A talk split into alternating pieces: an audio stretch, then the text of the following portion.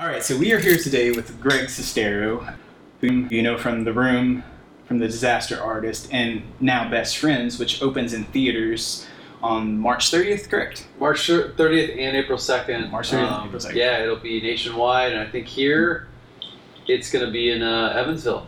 Yeah, pretty close, pretty close. So uh, today I want to talk to you about the making of Best Friends. So without giving anything away, tell me a little bit about the plot. So, um, Best Friends was inspired by true events. Mhm. You know, Tommy and I have had a 20 year friendship that now uh, became a book, The Disaster Artist, and became a film. Mhm. And there's just so many um, just kind of interesting moments we've had together. Tommy being such a great character. um, you know, he, he can bring about, you know, comedy. And, and so I always feel like he, there was a great Hitchcock character in Tommy that just hasn't that. been hasn't been done yet. Yeah. And, and I feel like ever since the room, people have kind of tried to put him in a box of like this kind of caricature and you know pressing a button, having yell, "You're tearing me apart." He's kind of become a bobblehead in a way, or like you know you just like like a circus animal in a way. And so I've always really believed that he's got something very interesting to offer and, and be and take him seriously, and no one's really done that. Mhm. And I knew after the disaster artist that there was it intrigued me to try. You know, it intrigued me knowing him this long, knowing him better than anybody else. I feel like he trusts me. This was the time to try, to make a serious film, something that I would be passionate about with him in an interesting role that's stripped away from the room. No, no footballs, no spoons Right. and, and really try try to go out and make a film. So it's really it's a it's a you know takes place in Los Angeles. Um, it's these two you know very different uh, people. I'm a drifter. He's a mortician. We're lonely. It's almost like this this relationship in this film kind of resurrects our our lives and our souls in a lot of ways and. We come together and we form this very strange underground business, um, and we start making making money and things start to go wrong. So I always um, try to pick films that have inspired me and, and, and out of that make your own film. And so I think with this one you could kind of see it as Nightcrawler meets a simple plan.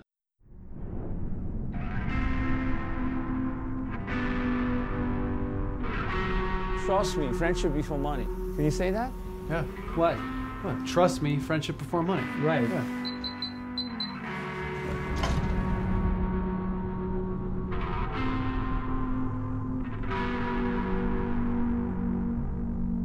Have a good story for you. A familiar story. One guy meet another in a big city. They have dream, but something change. Greed, hatred, and jealousy. You understand the words?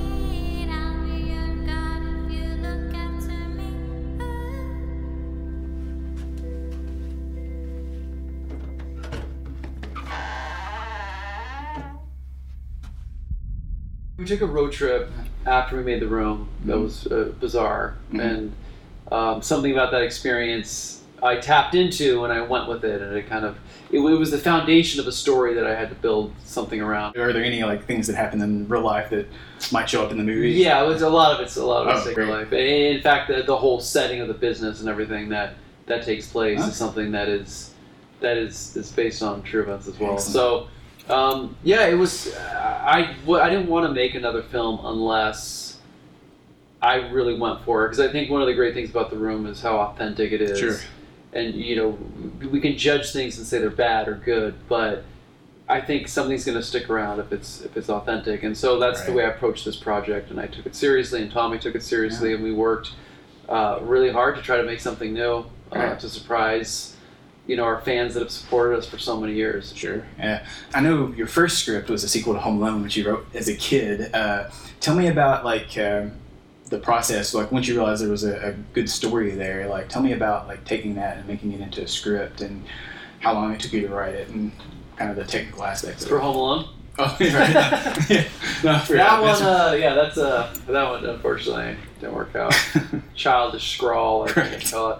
Um, you know what? That's the thing about best friends that I that to me was fascinating because I had been trying for quite some time to to write a, a TV show because I, I really gotten into the new wave of TV shows, Breaking Bad, Sure. Fargo, True Detective, Yeah. and I really love that idea of, of telling a story in, in 10, 8 to 10 episodes. Mhm. So I'd been working on that for quite a while, and I get about halfway, and I couldn't figure it out.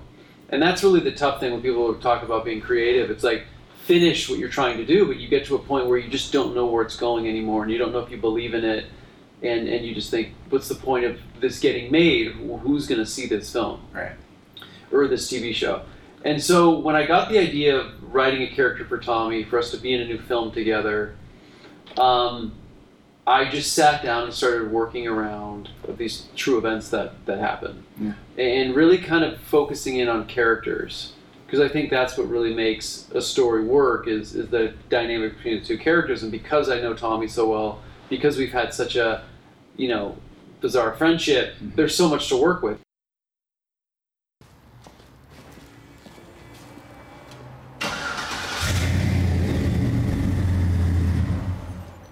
How did you just start that? Yes, automatic.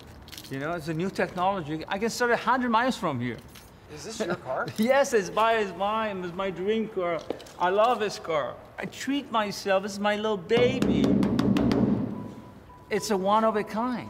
And I say, yeah, I'm a one of a million too, right? I'm a special. I'm unique. So I say, give me a discount. He give me the discount. You know?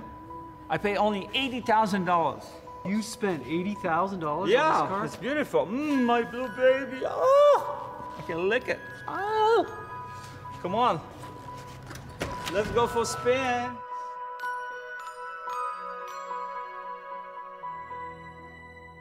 I just sat down, um, and within four days, the whole story came together. Oh, wow. And, and I had been trying for months to complete something. And I think you know when you have something and you get to a point where you're telling the story and you're discovering it as it's coming. I think a lot of writers love to outline and really kind of a plan of where they're going. But with this story, I didn't know where it was going, and that was it was interesting to me to approach it that way. And when I got close to the end, or when I started to feel it, I knew that I really wanted to tell the story. Because Sure. when I got to the end, there's a feeling you get when you when you complete something, and it's usually a very you know gratifying feeling, and that's what, how I felt with this. Um, but yeah, it was came together in four days. Wow, And, so- um, so the, the- story, yeah, the whole Okay, story, and so so then you obviously you know you got to write the script, Sure. but I really wanted to get get it on film. I really wanted to at least capture scenes from it. Mhm. Um, and so that's kind of how it came together. We shot a few scenes and put together this quick little idea of what this could be. And once we saw that it could, it, it, could work, we then I got you know got down to actually writing the whole the whole script. So you shot like a sample trailer, sort of, or something. Just Yeah, yeah, just to see what it would what it would feel like, you know, because a lot of times some, something's in your head and it works, and then you put it on film and you're like, I don't know, maybe it's just me, but um, but no, I, yeah, it, it came together uh, very quickly. Was that sample trailer done with the director you ultimately got for the movie? Or? No, it was just um, you know, it was just a few few people that I knew, and Mhm. we shot some scenes, and we're like, okay, this. I, I- it helped me figure out what the aesthetic should be, and you know, just kind of getting the ball rolling, and then I realized what really needed to be done to make it into a film. So it was a huge challenge to do, but um, you know, again, it was it was really rewarding to, to make this film. So as somebody who's written a couple of scripts now, like, what would your advice be to somebody who wants to go from like writing short stories to scripts? I would say this was my first script. Oh, okay. Really, I mean, Home Alone. I don't know if you. Can, right. I don't know if you can count that. Um, so this is yeah, this is my first script. I think just attacking it, Mhm. just getting in there and writing it. And I, and I, I noticed a lot of scenes that I wrote were way too long Yeah. because it was just a lot of conversations, a lot of stuff that you're trying to get across that you don't need, and you learn as you go. But I think if you don't get something written and don't get it done, you'll never learn. Um, so I just went through and, and, and again the discovery process, letting something breathe, Mhm. letting your story kind of evolve and not being too stuck on things was helpful. Getting feedback from readers and being like, okay, this is what I'm feeling. I, I, I don't know if the character, because a lot of times the characters are, de- are developed in your mind, Right. but they're not developed on the page because you you already know them, but the audience doesn't know them yet. Sure. And then it's finding finding you know the line of you know expanding them too much or explaining too much, and, and also let, not letting your audience figure out for themselves. So I would just go at it every day, start in the morning, and just just write as much as I could, and, and backtrack and say, okay, this scene I don't need it. I can cut this. I can move this. And a lot of times you write the same scene a couple times. You don't really realize it until later. Mhm. Um, and then you know you can cut back and decide which scene is stronger. And so, I think um, I think watching watching movies, knowing um, knowing what the story that you want to tell, knowing how it's going to open, and how to get across. You know, you can get a whole scene across just with one one establishing shot or one one moment or an expression. So, watching movies, listening to movie soundtracks is something that I love to do when I write. It inspires you to try to tell your story. So, Yeah, read. You read a lot of scripts too? And, that. uh, you know what? Pick a couple great scripts of films that you love and see how they were able to, to, to write the script and then transition it to a film. Because really, the script a lot of times is just a blueprint Sure. for the film you're making. It's going to change. Mhm. Um, and so surround yourself with stuff that, that you love, that inspires you, that's well done, and try to merge with that.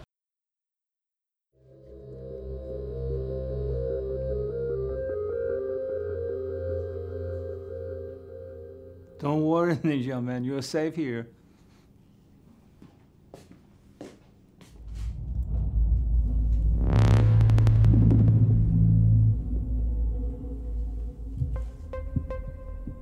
You will now meet my friend, Mr. Lester Green, a victim of robbery in a grocery store. He took bullet for his wife. He saved his wife and I have to give him beautiful face. I cannot send him to paradise as a monster. No. I have to change this. I have to give him beautiful face. Yeah, I would do that. The face of Cary Grant or James Dean. That's what he needs. What do you think? Hmm?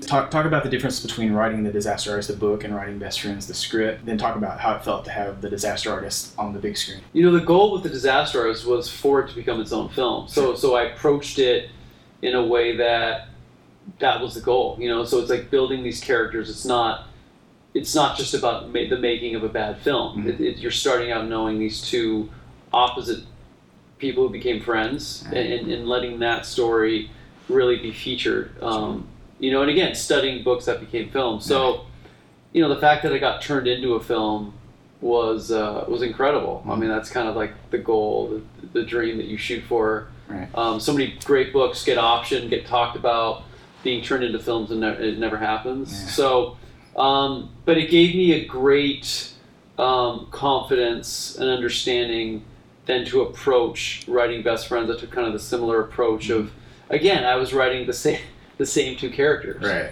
You know, you're basically writing Tommy and Greg, but just shifted Kind of different you know, in, in a different situation. But I knew the kind of story that I wanted to evolve into, Mhm. um, and so it's it's a lot easier when you know the characters you're writing for and their strengths Right.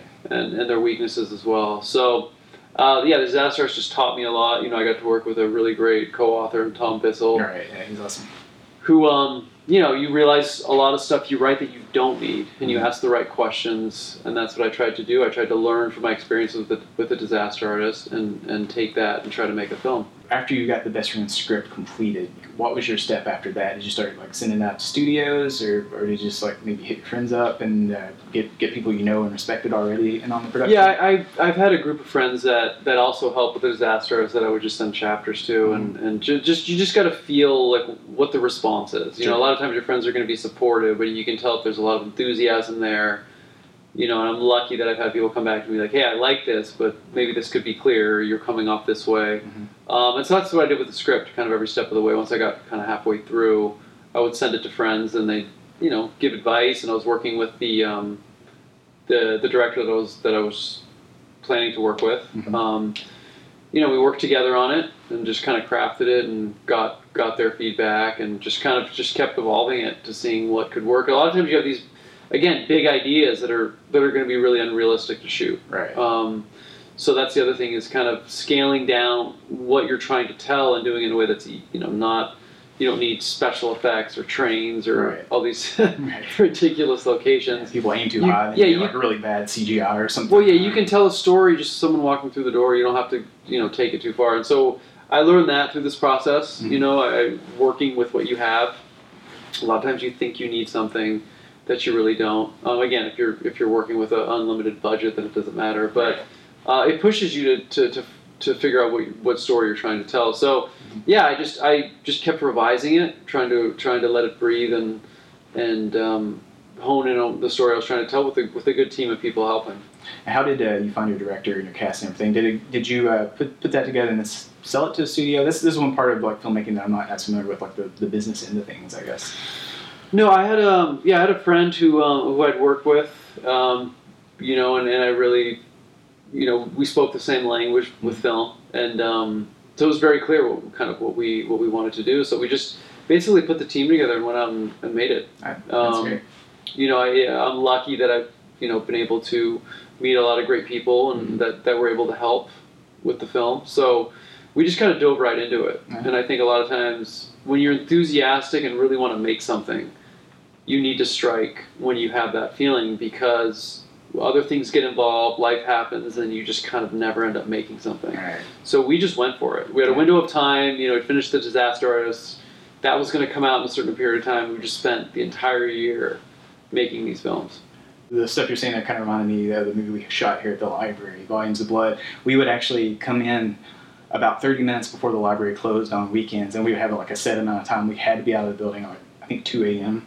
So just marathon filmmaking like the whole night, and nobody was really getting paid. It was all just a labor of love, and you know that comes through in the final movie for sure. And I'm, I'm sure it will in Best Friends as well. Um, so um, I know the premiere's coming up. Normally, when I do these filmmaker interviews, I always talk about the premieres. Can you uh, can you tell me, uh, I guess, first about the shooting? Any, any good stories? I, I would imagine. I, I, I followed the Instagram account, so I, I, I've kept up with a little bit. So some ma- amazing stuff on there. I highly suggest you all uh, go follow that. Um, any any sort of fun stories from the shoot? Uh, anything you learned that you plan on applying in future projects, and just kind of general shoot talk, and then the premiere. Yeah. Um, again, just working with Tommy every day is an adventure. Yeah. There was there was one scene in particular. I don't want to spoil anything, but watching him get choked by a clown was something I'll never forget. It was the most amazing moment I've had on a set. That sounds awesome.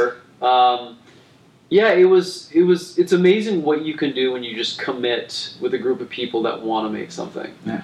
That it can happen, and I think pre-production is so important. Mhm. Knowing what you want to do, um, figuring all that stuff out, putting in that work, the three phases of really preparing for your shoot, daily crafting and, and chiseling your story and, and how you want to approach it and being as prepared as possible um, is, is something that I learned is very important. Uh, making a film is kind of like going to war. You don't know what's going to come your way. You're going to deal with weather. You're going to deal with things that are out of your control. The more prepared you are, the better your product's going to be. Sure.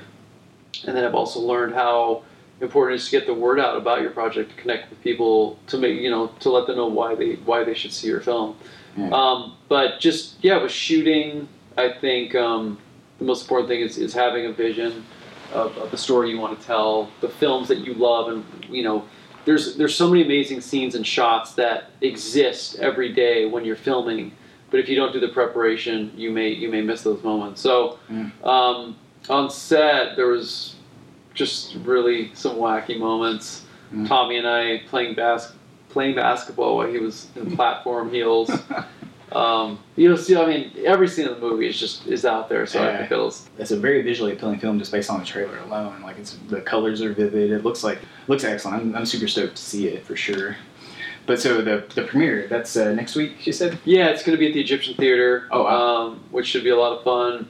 It's going to be 15 years, you know, since we had a premiere for the room. So Right. it's a little different. We're going to be on Hollywood Boulevard this time, Nice. um, which is where Tommy originally wanted the room to be. Sure.